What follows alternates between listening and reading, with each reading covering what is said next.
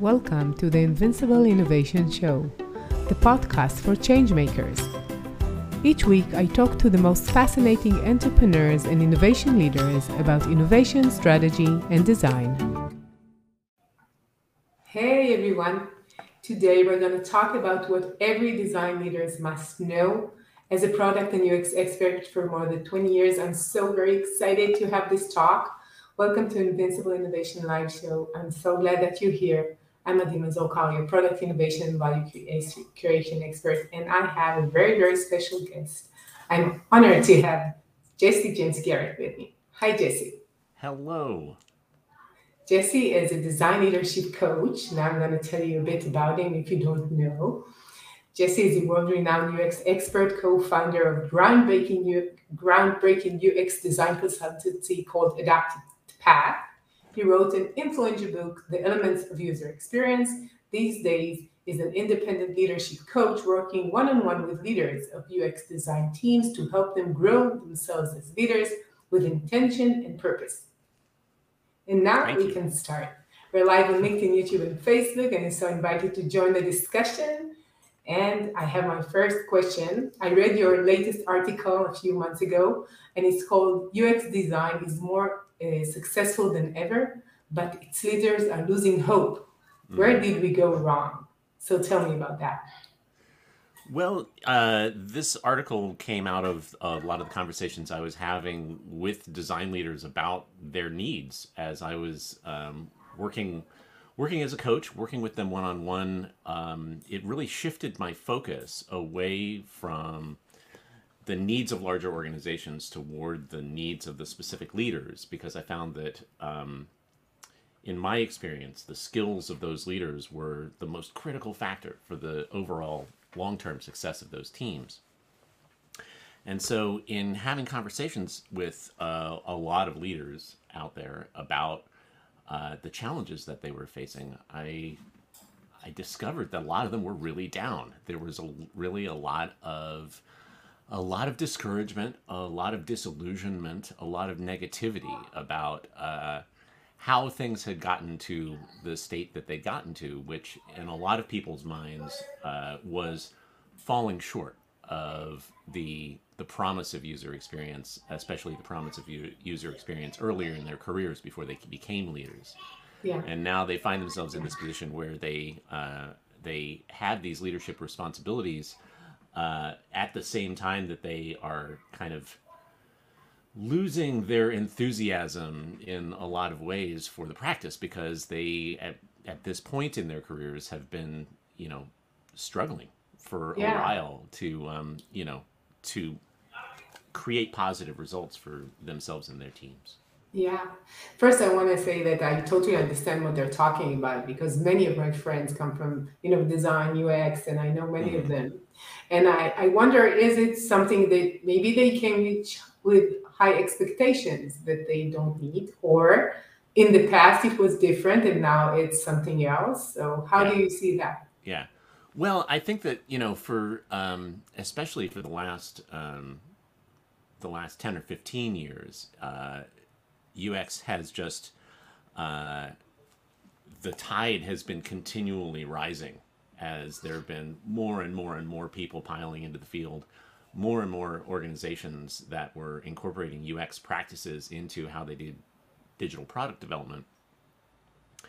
And uh, that rising tide has kind of started to slow as design has gotten closer to the top of the pyramid uh, in a lot of these organizations that um, that the uh, the ready progress and the rapid wins and the escalation and growth that uh, a lot of leaders got used to, uh, to your point earlier on in their careers, um, is not so much there anymore because the, the field, I think, has gotten to a, a certain state of maturity where uh, there are not as many people just being, um, you know, promoted up into VP of design roles left and right the way that they used to.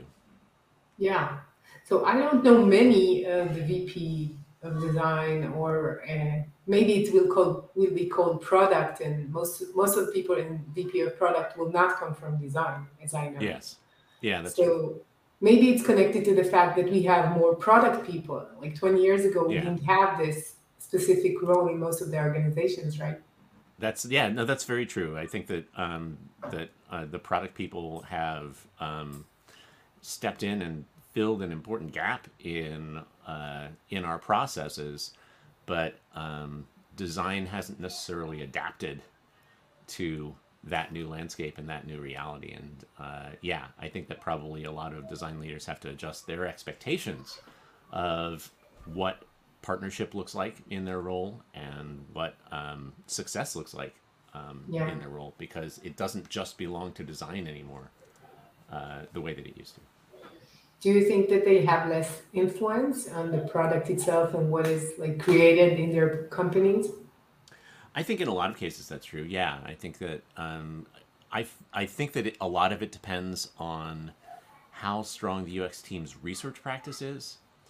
If a UX team has a strong, healthy, robust research practice, and importantly, if the larger organization has a culture that encourages listening to your research findings, yeah. Because uh, that part is important too. It's not not it's not yeah. enough just to do the research.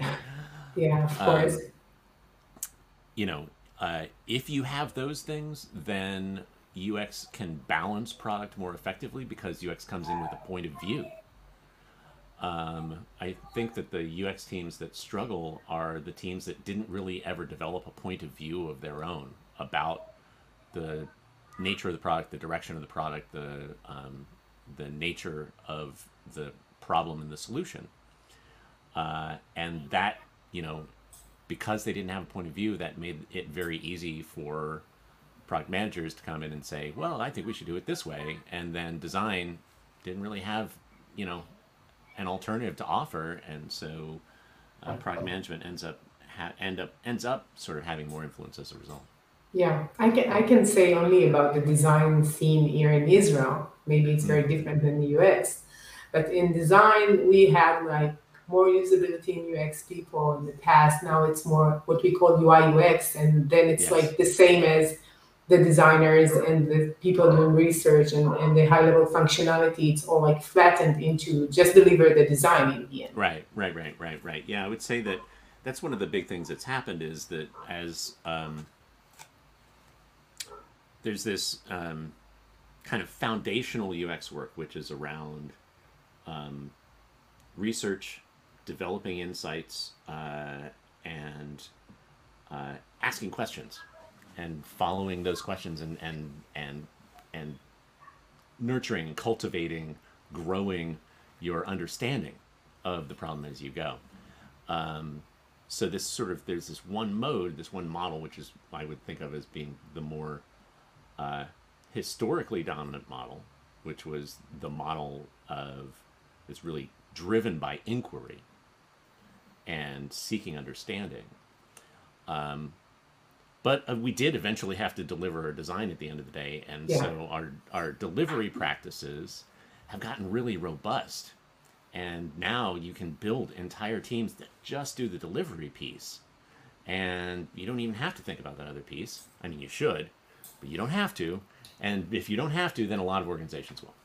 And so mm-hmm. uh, that's how you end up with these um, these teams, which have had these gigantic sort of design delivery machines uh, that aren't they aren't doing any of that research inquiry. They aren't actually um, doing any design work that's that's insight driven. And now, because the because of the way that their systems are set up, they can't because they're yeah. locked into you know we just got to keep keep moving the designs along yeah. you know and get deliver it up, uh, we, get we need to deliver deliver deliver deliver yeah exactly yeah so why do you think user-centered design did not pave the way for user-centered enterprise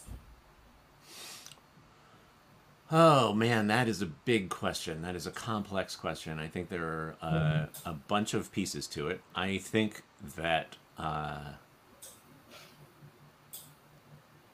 I think that I think that we collectively, uh, the people who have been involved in trying to make headway for user-centered enterprise uh, for the last 20 years, uh, I think we underestimated the the scale of the challenge, uh, and I think especially we underestimated the scale of the resistance to what we had to offer. Uh, I think that I think that in a lot of cases, because we are we tend to be uh, idealists.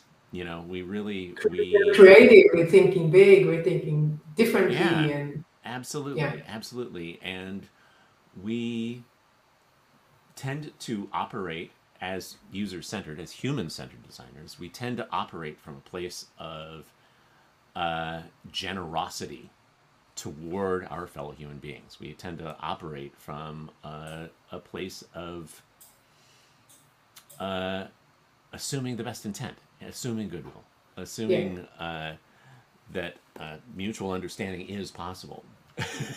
yeah. And uh, when it comes to some of this stuff, you know, I think that a lot of teams feel like, you know, we'll go out, we do the research, we'll get together a bunch of insights, and then the and then the insights will speak for themselves. They will be so clear and compelling that uh, the the executive team is all just going to like boop boop boop. All the light bulbs are going to go off across everybody sitting around the table, and they're just going to turn around and boom, they're just going to give design exactly what they want as a result. And it's more difficult than that. And you know, honestly, I think the, one of the big challenges that uh, that design and design leaders face is that people can say no to you, and they don't have to have a reason. It's not even that they don't even have to have a good reason. They don't have to have any reason. They can just Yeah. say no, and you're just stuck. And so, uh, all of your arguments and all of your the, your pure thinking and your pure conceptualization, they just don't matter if you're not able to bring the people around who have to be okay with what you want to do. Uh, Yeah. And I think that um, a lack of attention to the relationship building that is required to actually drive good design work and not allowing, not leaning on the design work to speak for itself is uh, one of the biggest things that I think um, we have not given enough time, Yeah. energy, space, attention to as a community. Yeah. Yeah, I totally agree that sometimes the ability to convey the ideas and to persuade people to why did we do the things is much more important than the result. Mm-hmm. And I think that sometimes when you learn about UX, there is a big emphasis on, on visuals or about a, a way of thinking or doing research sometimes. But actually, if you want to lead something in, in any company, you need to know how to do it.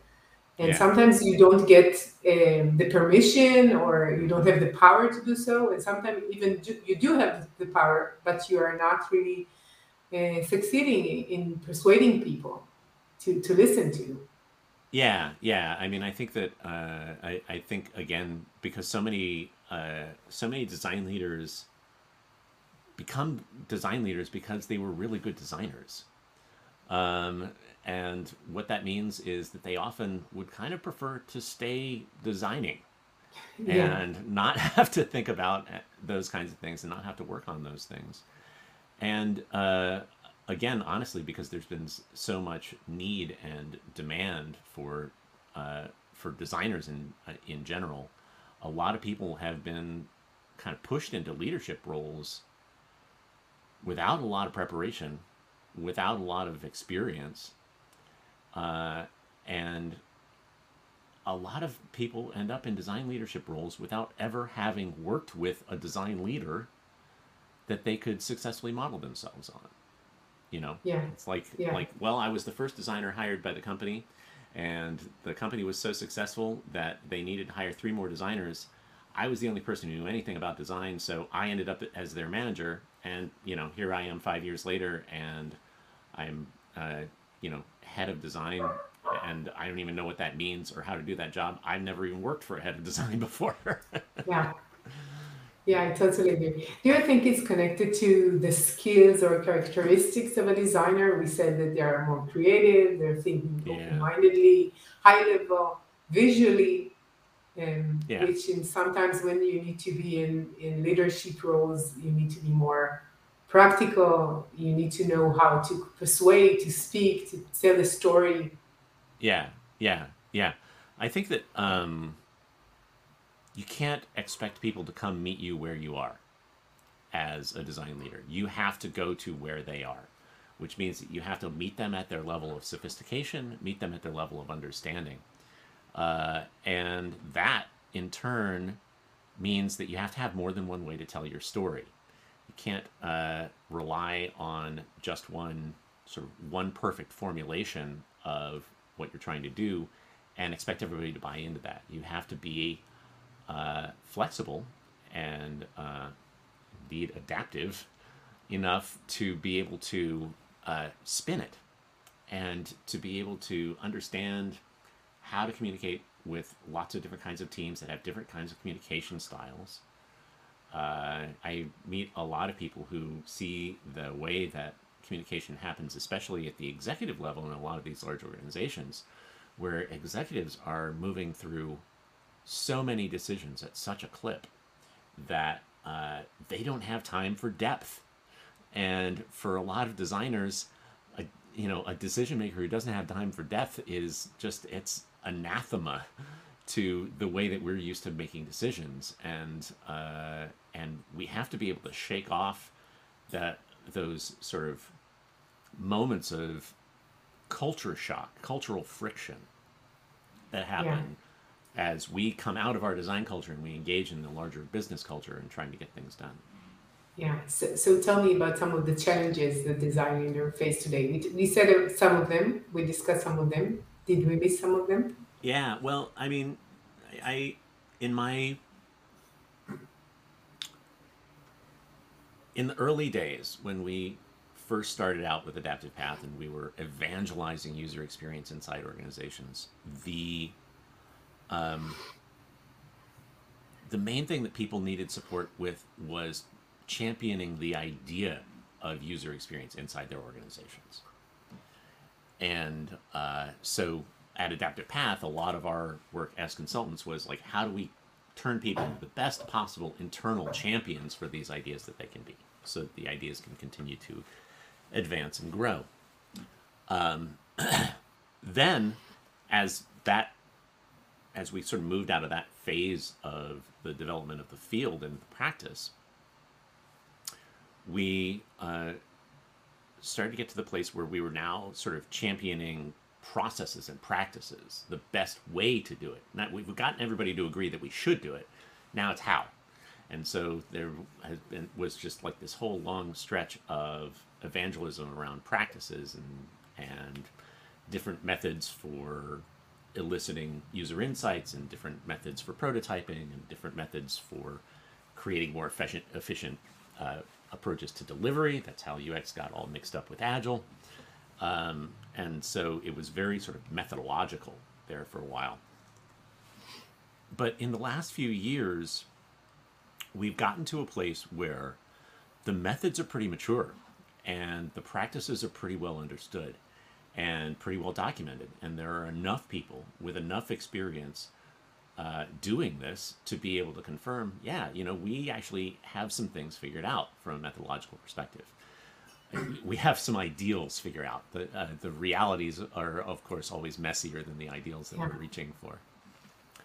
Uh, and that was actually, it was that was that realization was part of the shift for me toward being a leadership coach because uh, so Adaptive Path, the consultancy that I co-founded, was acquired by the bank Capital One here in the United States in 2014, and uh, I was working in house, working alongside a lot of different leaders across all of their uh, Capital One's different business units, and I came to realize that, you know, it wasn't a lack of expertise. It wasn't a lack of skill. It wasn't a lack of knowledge. It wasn't a lack of process that was holding the teams that were less su- successful back. Uh, what was holding those teams back were the skills of the leader and uh, their ability, especially their ability to uh, hold a team together through difficult times, to uh, prevent whatever the storms are that might be sort of battering the ship at the moment to kind of prevent to be able to prevent that stuff from actually affecting the team's ability to get the job done and get get to where they're going. Um, and what I found in my experience working with the leaders within Capital One was that uh, an enormous amount of that again really depended on their on their skill at relationship development. How effectively were they able to cultivate and manage their relationships with all of the different partners that they that uh, design needs to uh, intersect with in the course of product development? The product people, the engineering people, the business people, all of those kinds of relationships. How effectively were they able to manage all those kinds of relationships? How effectively were they able to manage the relationships that they had with the various members within their team? And then also, how effectively were they able to manage the relationships between members of their team? How effectively were they able to step in and clear the way and facilitate the negotiations that'll get the team over those little points of friction when people don't see eye to eye? So, uh, there's a degree of conflict resolution skill that's involved in that it's definitely communication skill. A lot of it is just presence and awareness.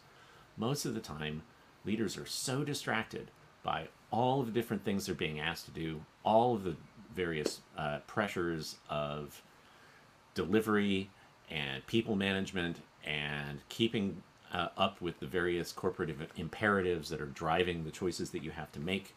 Uh, and then, you know, managing all the relationships with your own peers as a leader as a, uh, another part of that process, the the leaders are often under so much pressure and have so much going on that they are not really present with or aware of the dynamics going on within their teams. And so yeah. uh, I think that that's when when we talk about missing skill sets. Um, part of it is just having the opportunity to practice those skill sets by structuring your work in a way that allows you to be um, to be there for your people. Yeah.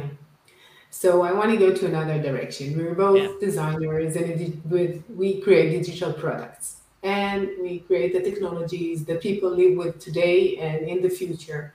And I'm interested to hear from you. To what extent do you think that designers should take a stand in the product direction and its influence on the user's lives? Well, I think that is um, that is an interesting question because it is something that we, you know, we historically have always felt. I think that in the UX community, we've always felt that design had a uh, had something to say because design was often closest to the um, the deeper understanding of the users and user psychology and user needs and those kinds of things. And so, uh, you know, I've always felt that we brought an important voice to the mix to um, to to champion that perspective. Uh, but I think that also a lot of people take that role on as something of a crusade.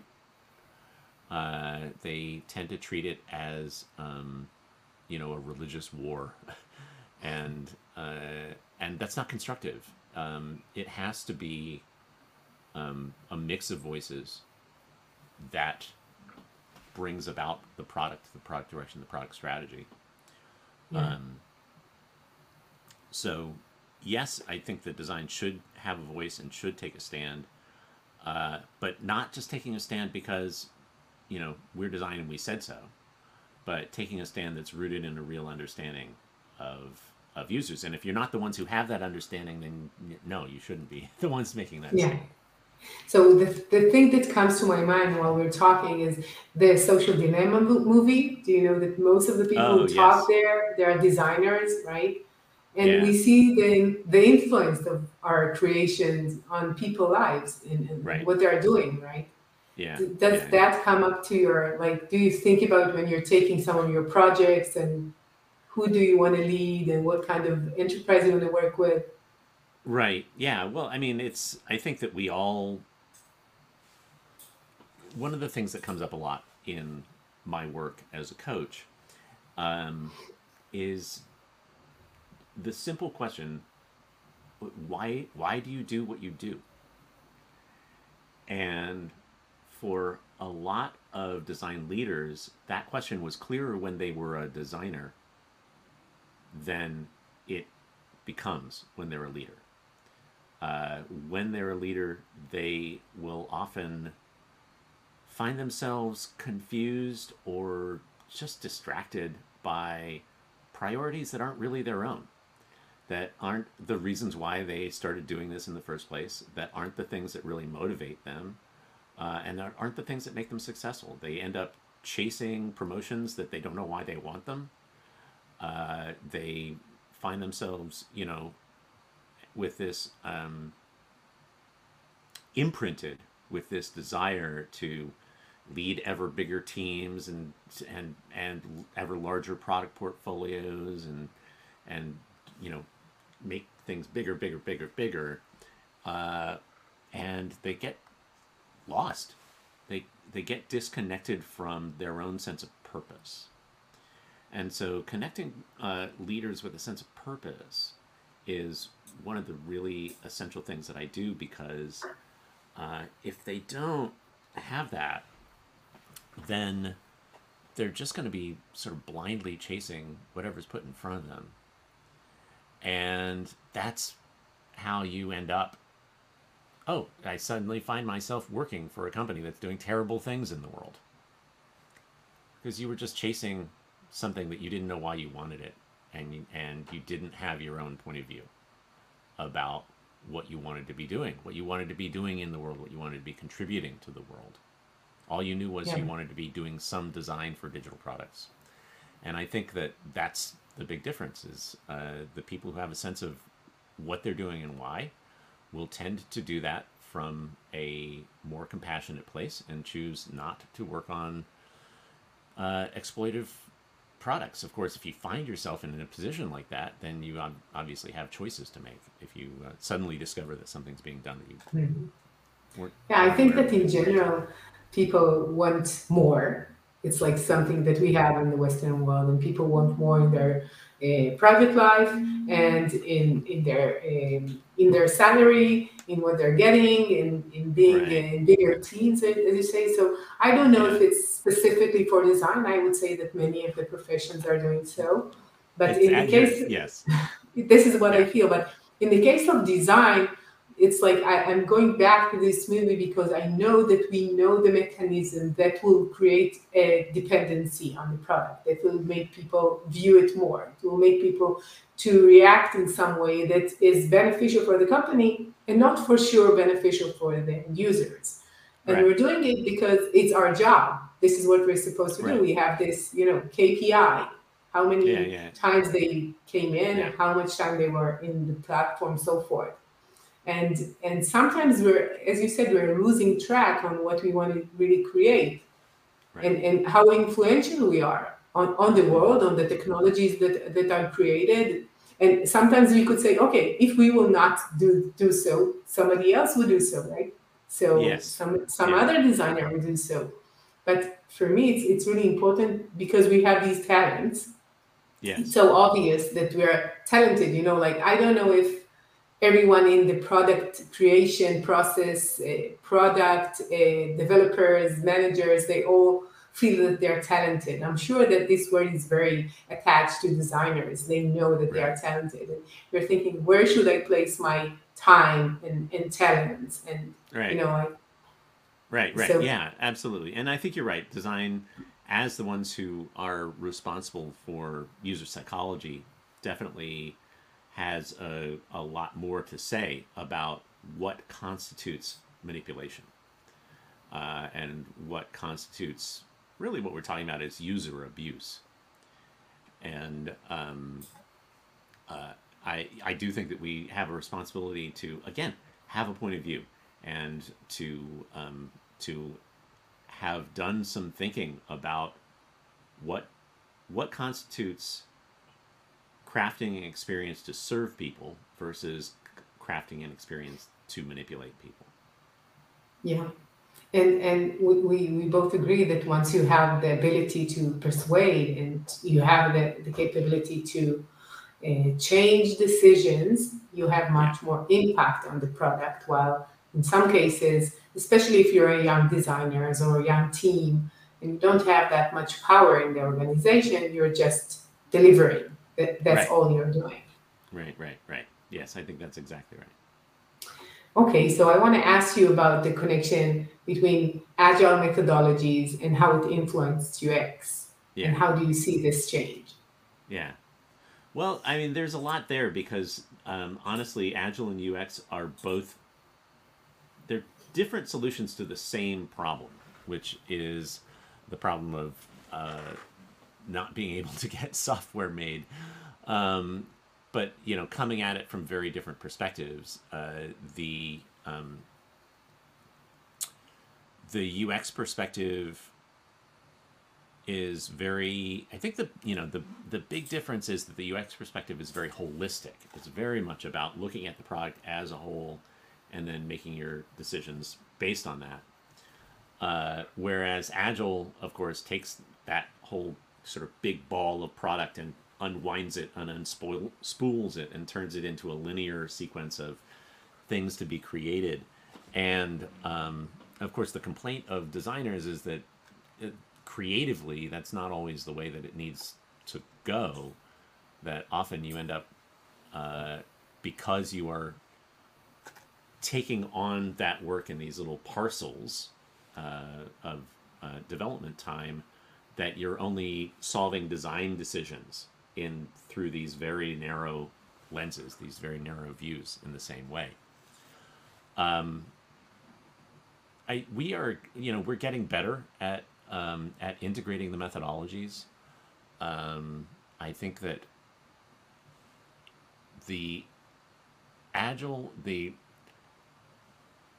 every you know agile evangelist I've ever had a conversation with about integration of UX and agile has been very very positive about uh, about the the prospect of it and the need for integration of UX and agile the challenge is that when it comes to implementing these things in organizations, Agile is often used as an excuse to disempower UX. Because it's a development methodology, and, and developers are leading these organizations. It's not only the leadership comes from development; they have lots of power, even if they're not leaders, right? Yeah, well, there's there inevitably there are always more engineers than there are designers. So then right it feels like a bigger um, a, a more urgent question for the organization what are we going to do with all of these engineers we it's okay if we have a couple of designers in the corner who are spinning their wheels a little bit but we got to keep the engineers fed with yeah. uh, with work to do and so uh, that then starts to become kind of the the overriding concern of the organization um, and then engineering, of course, being the ones responsible for the ultimate delivery, uh, are eh, always the ones in the position to be able to um, finally dictate what is and is not possible. Yeah. And, uh, and it's it's it's through that lens uh, in these um, sprint retrospectives that is where the um, these issues really end up getting debated and resolved between design yeah. and engineering. I think that what what we're missing is this high level view that we had in the past, and now it's like cut into these small sprints, and it's like a manufacturing line that you need yes. to go and create, create, create, and, and when you're doing these manufacturing line deliveries, you're forgetting what is the goal, why you're doing, what we've done, what we want to achieve. It's like very, very practical, and right. sometimes the strategy is lost. Right. yeah. Mm-hmm. Uh-huh. Yeah. Exactly. That. Uh, or you know, it, it can feel like each piece of is crafted exactly right, and then you try to put them together, and it just turns into a jumbled mess. Uh, you know, it's interesting because. Um, you know, you, you, you, I think you touched on something really important there, which is the, um, the need for context, the need for that big picture understanding. And as a designer, when you are working it's much it's very difficult to know when you're gonna you're gonna be working your way through a design problem. You'll suddenly stumble into some aspect of it that opens out into something much larger with much larger significance for the entire product. That's a thing that happens for designers all the time. That is a thing that very rarely happens for developers. Yeah. Uh, in because of the nature of their work and because of the way that they are able to structure their work, that those yeah. kind of that narrower focus, um, it doesn't create issues for development in the way that it does for design. And so, uh, I think that there's an important challenge there too, and maybe maybe the issue with um, integrating UX and Agile, the real challenge is helping designers in an Agile environment stay oriented to the larger context that they're working within. Yeah, I think it's it's related to the fact that, as we said, that these are the characteristics of a designer, while a developer is very analytical.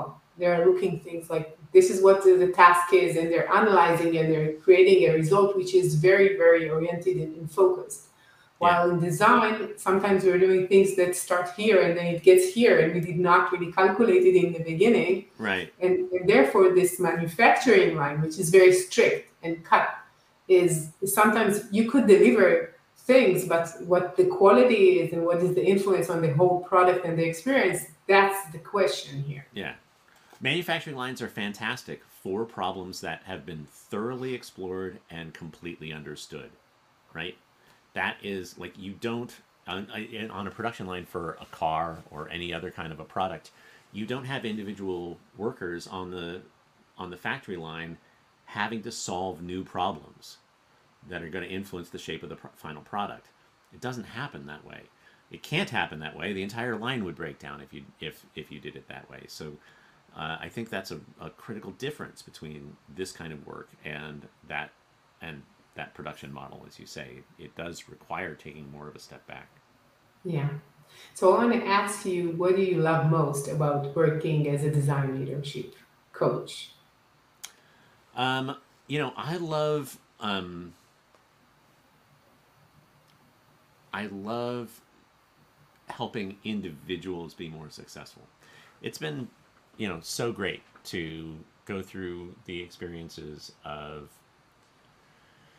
building a company and scaling up teams and publishing books and you know all of the other kinds of stuff that I've done uh, and none of it quite gives me the same kind of satisfaction I get from sitting down with somebody and helping them figure out how to become something more than they were. Uh, mm-hmm. it is, in some ways, the most profound work that I've ever done, uh, and and and and the most satisfying because, uh, just from a practical perspective, you know, as a consultant, I might be able to deliver uh, a, a couple of successful projects a year. And as a design leader within an organization, I might be able to oversee you know the the delivery of some number larger than that, maybe a couple of dozen. Uh, if I'm really lucky. uh, but in the work that I'm doing now, by influencing these leaders in the way that they lead their teams and the way that they choose to do their work, I'm not just influencing everything they deliver this year, I'm influencing everything they deliver next year and the year after that and the year after that. So it's an opportunity to scale my influence and scale my impact in a really meaningful way. Uh, and then there's just the human dimension of it, the uh, um, the feeling of it's just really rewarding to be um, supporting individuals instead of initiatives and ideas these days. Yeah, I totally understand you on that on that one. I think that this human connection, especially after these two years of doing everything remote, everything is very distant, and now like just looking at people in the eye and just understanding where they are and what they need and accommodating that is so much um, heartwarming as I see it. And so I totally understand that.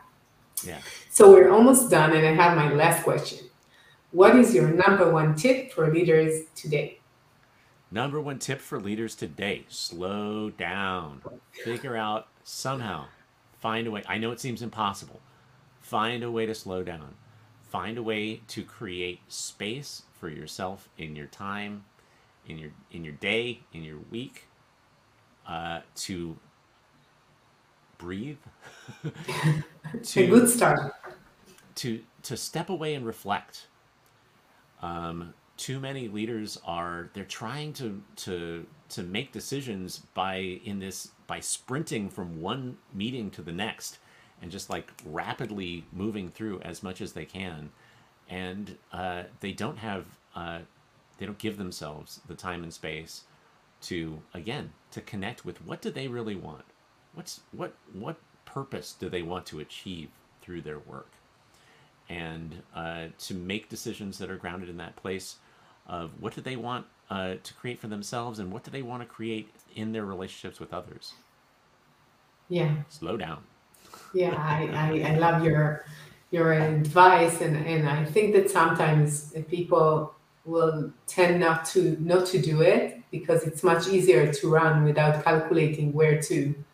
Um, yeah. And most people do that, and maybe most of their life, some of their life, in some of their domains in their lives because yeah. just stopping sometimes is too scary and just to think yeah yeah well and also i think that um, you know especially here in the united states uh, we have this strong association uh, of um,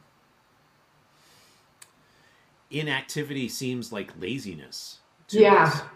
Yeah uh, like being is something that doesn't make sense you need to do something Exactly. Yes. Yeah. Yeah. So creating more space for being and not feeling like you have to be doing in order to be providing value, right? Yeah. Uh, I think that um, um, it's very easy, to your point, it's very easy to just keep on doing because it feels productive to do, to be like knocking yeah. out those emails and checking off those to dos. Um, but if you're constantly doing, you don't create space for being, you're not going to be able to show up as effectively as you want to.